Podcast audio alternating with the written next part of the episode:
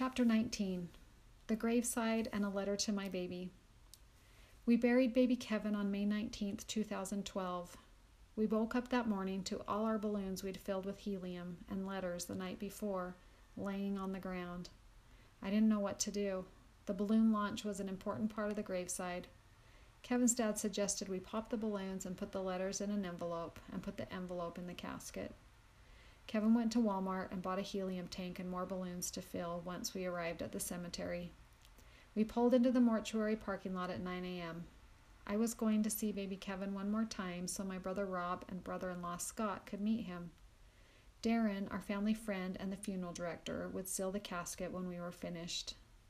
The night before, the children and Kevin didn't think they wanted to see him again, but when we arrived at the mortuary, Kevin told them, If anyone would like to see baby Kevin one more time, this is your last chance. I went in first, and when I glanced behind me, they were all there following me. I was so happy they'd decided to come. Everyone had an opportunity to hold him again. My dad came too. After my brothers and dad left, Kevin gave a family prayer. It was a beautiful moment. Our entire family gathered in prayer. We took one more family picture. No planning went into the photo. A few of the girls were still wearing the curlers they'd worn to bed, and Lily was wearing her pajamas, but it didn't matter. We put the letters and a fishing lure, we are a fishing family, in the casket. But then I was horrified at the possibility of one of the hooks poking him. So we ended up covering each hook with the plastic backs to my earrings. They worked perfectly. Darren sealed the casket, and my boys carried their brother to our car. When my Grandpa Moon learned of our baby's diagnosis months earlier, he offered the other half of his son Boyd's grave, who had died as an infant. He was buried in Malad, Idaho, about two hours north of our home in Salt Lake. My mom was raised there, and I was born there.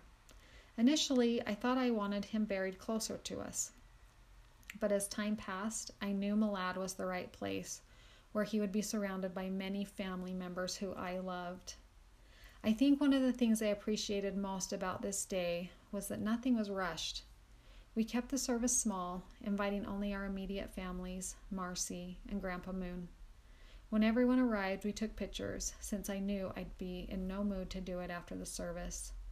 Our boys looked so handsome carrying their brother from the car to the grave. Kevin's dad conducted, and we began by singing How Firm a Foundation, followed by a beautiful opening prayer by Kevin's brother Steve. Emmy shared a scripture she chose from the Book of Mormon in Mosiah, chapter 4, verse 9. Believe in God, believe that He is, and that He created all things, both in heaven and in earth. Believe that he has all wisdom and all power, both in heaven and in earth. Believe that man doth not comprehend all the things which the Lord can comprehend. Then I shared my letter to baby Kevin. My dear sweet baby Kevin, you and I have quite the history together. I have been looking forward to your arrival for almost eight years. I had no idea how long it would take to get you here, the amount of girls who needed to come before you, or how hard you'd have to fight to make it to our family.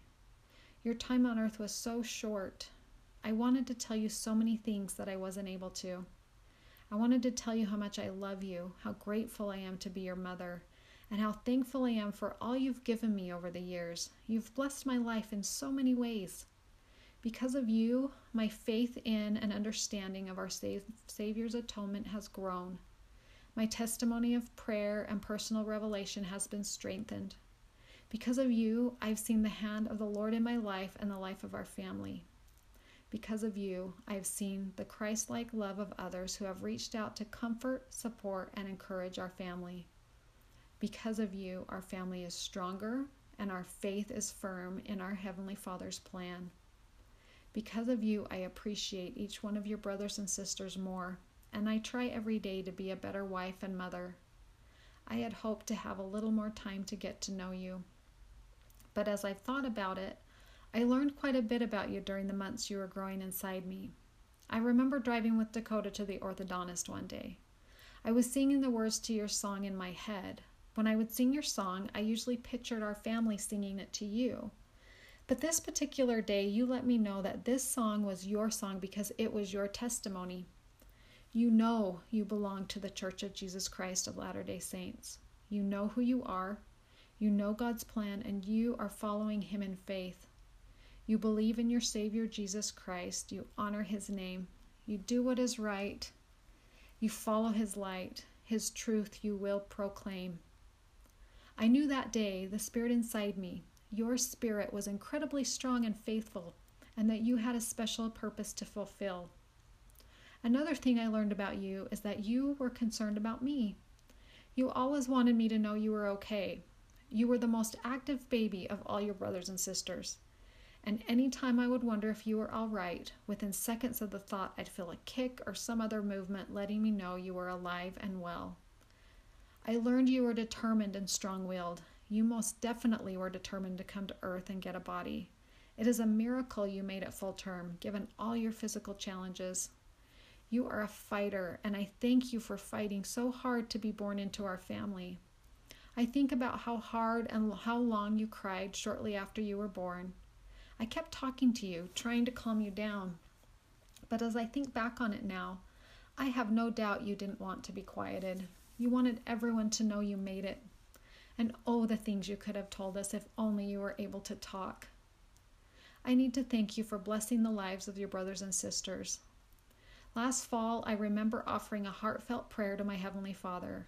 I asked that my children might come to know their Savior while they were young, so that they'd know they could who they could turn to for help when they needed it. It was just a few months later that we learned of all your physical challenges. Our journey with you has been an answer to that prayer as I've watched each member of our family grow closer to Jesus Christ. I want you to know how much I love your daddy.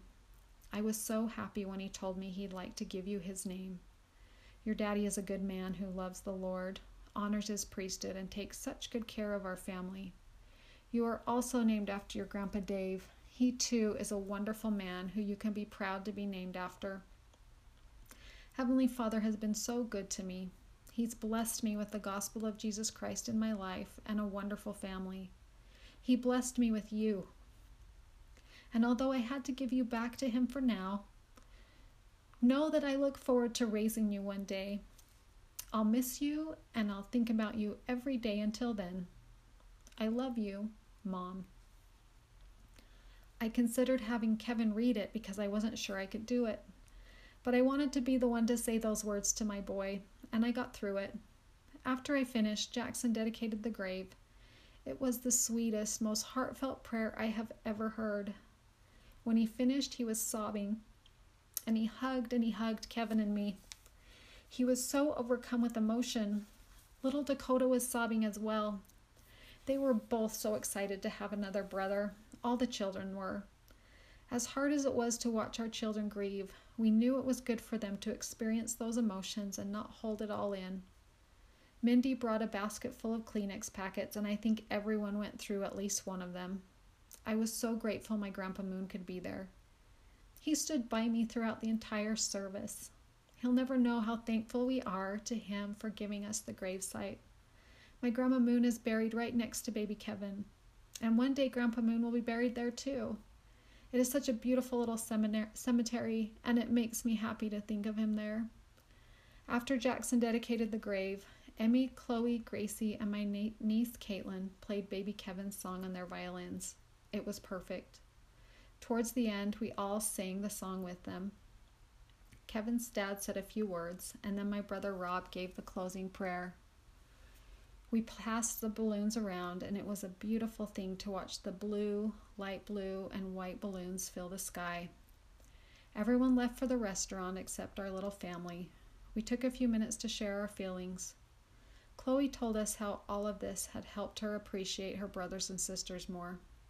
Kevin talked about how important it is that we all work to be better so we can be with baby Kevin one day. I told them how much I loved each of them the boys went over to the casket one more time. Jackson lingered to say a few words, and I watched the tears fall down his cheeks as he spoke to his brother. We joined the others at the Dude Ranch in Malad for lunch. Everyone was starving after such an emotional afternoon. They serve all sorts of comfort food, and it was just what everyone needed. We decided that day we would start a tradition of going to the Dude Ranch every time we went to visit the grave. End of chapter 19. I mentioned that we sang the song How Firm a Foundation, at the graveside. And that is a song that's really special to our family.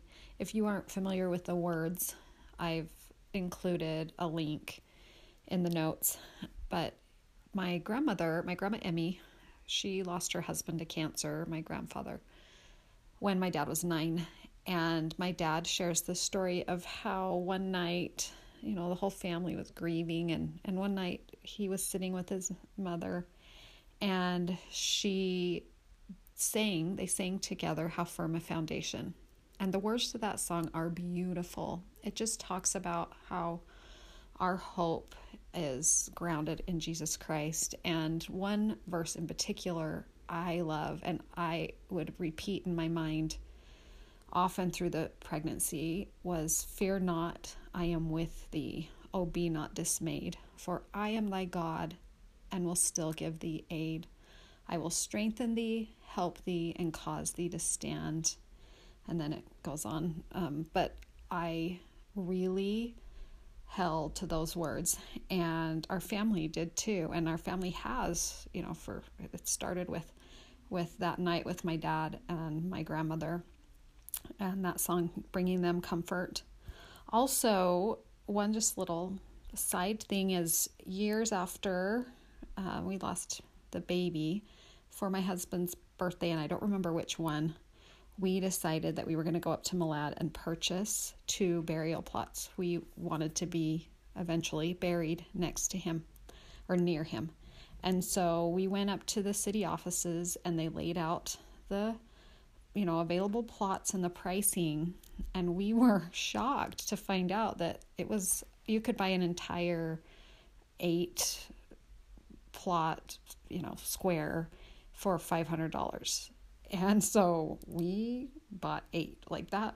I don't know if any of you have priced burial plots, but that price is unheard of. So, and it, you know, it's this little cemetery in Malad, Idaho, so there might not be a lot of uh, demand for there. But um, so we bought these eight plots. So they're not right next to him, but they are not far. And oh, it's such a beautiful cemetery. So I don't know who will need them uh, but we've we've got them, and my husband and I plan to be buried there as well.